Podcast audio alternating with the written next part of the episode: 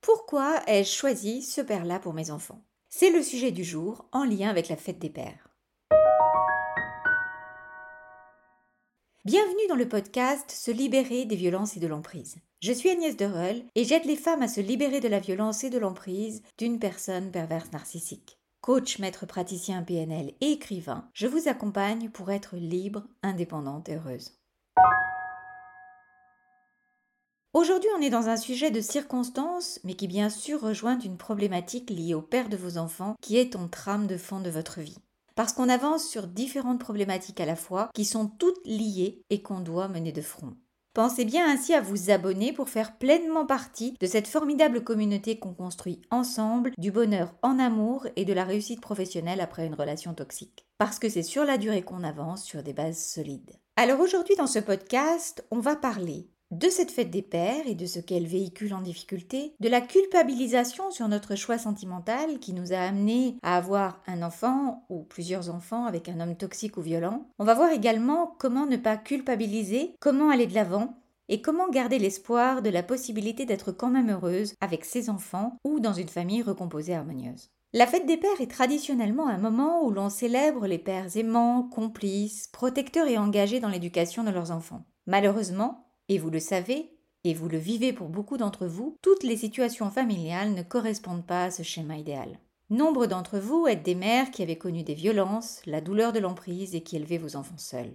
Et parfois, vous devez encore vous défendre seul ou vous défendre contre les attaques incessantes du père de vos enfants.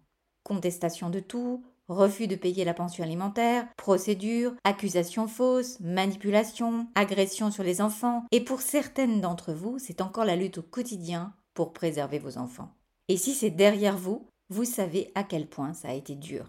Donc à des moments, vous pouvez aussi culpabiliser en vous disant que vous avez fait le mauvais choix, que vous le paierez toute votre vie, et vous ne croyez plus en l'amour.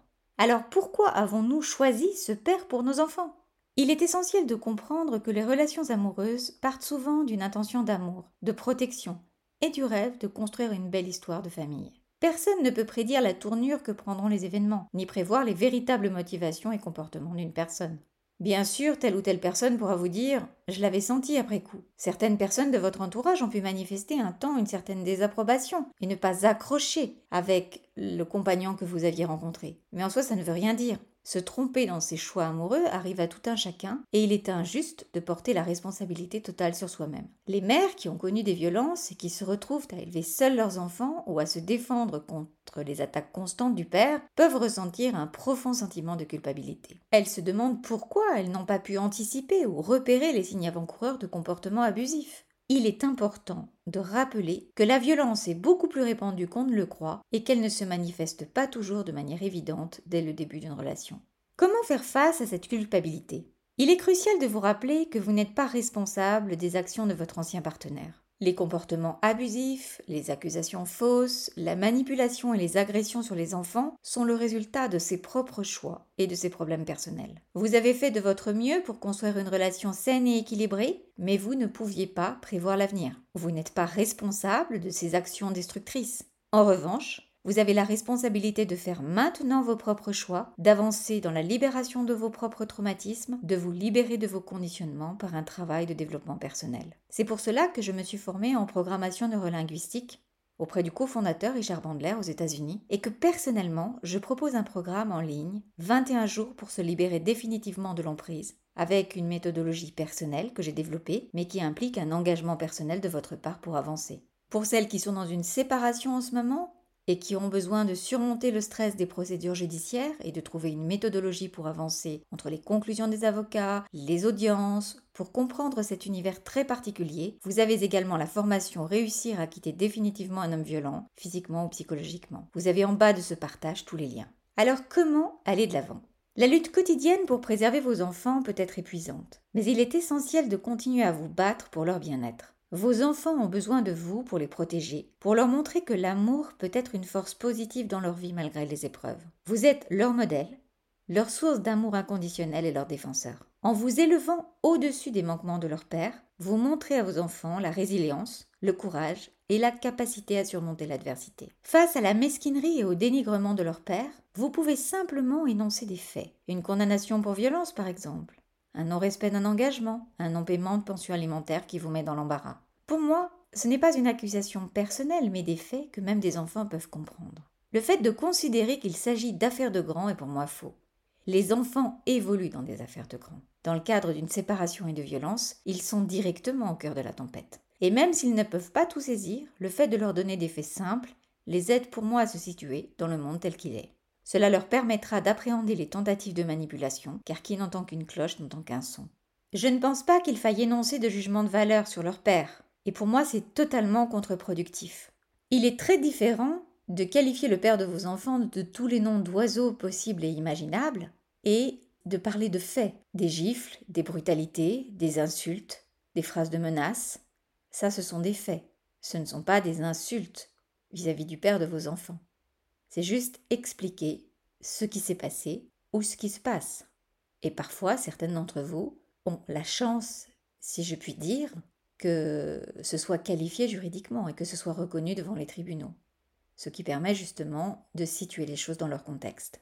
Un lien de filiation est éternel et a juridiquement des conséquences jusqu'à la majorité des enfants. Droit de visite et d'hébergement, modalité de garde, autorité parentale ou non, visite en centre médiatisé mais par votre vie et votre comportement, vous pouvez aider vos enfants, malgré une situation de violence et de conflit, et leur instiller de la confiance en eux malgré la situation. Vous pouvez être l'exemple différent. Comment ainsi aller de l'avant? Il est normal de ressentir de la colère, de la tristesse et de la frustration face à la situation de ce rôle de mère, face à un homme qui a été violent avec vous ou avec vos enfants, et avec lequel vous êtes encore obligé d'être en lien en tant que mère face à lui qui est le père. Prenez le temps de vous entourer de personnes de confiance, de professionnels qui peuvent vous soutenir émotionnellement et vous aider dans les procédures légales nécessaires pour protéger vos enfants.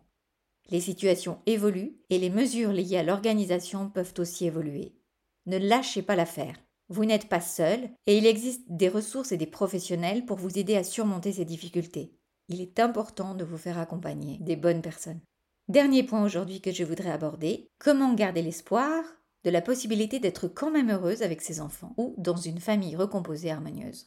En ce qui concerne l'avenir, il est important de garder espoir. Une famille recomposée heureuse est possible.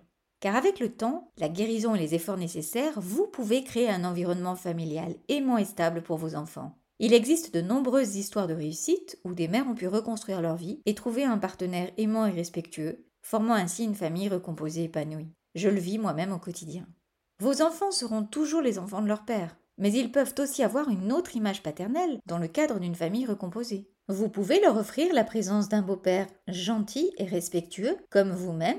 Vous pouvez également être une belle-mère agréable, attentive et aimante. Il ne s'agit pas de remplacer, mais de créer d'autres liens. Il est essentiel de croire en votre valeur et en votre capacité à offrir à vos enfants un environnement sain et aimant. Vous méritez le bonheur tout comme vos enfants. En prenant soin de vous et en travaillant sur votre propre guérison, vous pourrez envisager un avenir où l'amour et le respect mutuel seront les fondations de vos relations familiales. Rappelez-vous, vous, n'êtes pas seul dans cette lutte.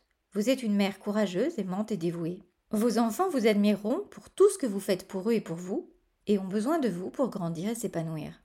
Continuez à vous battre pour défendre vos droits et leurs droits à la paix, mais continuez aussi à vous soutenir et à construire l'avenir que vous voulez et que vous méritez en vous entourant de personnes positives, joyeuses, respectueuses, saines.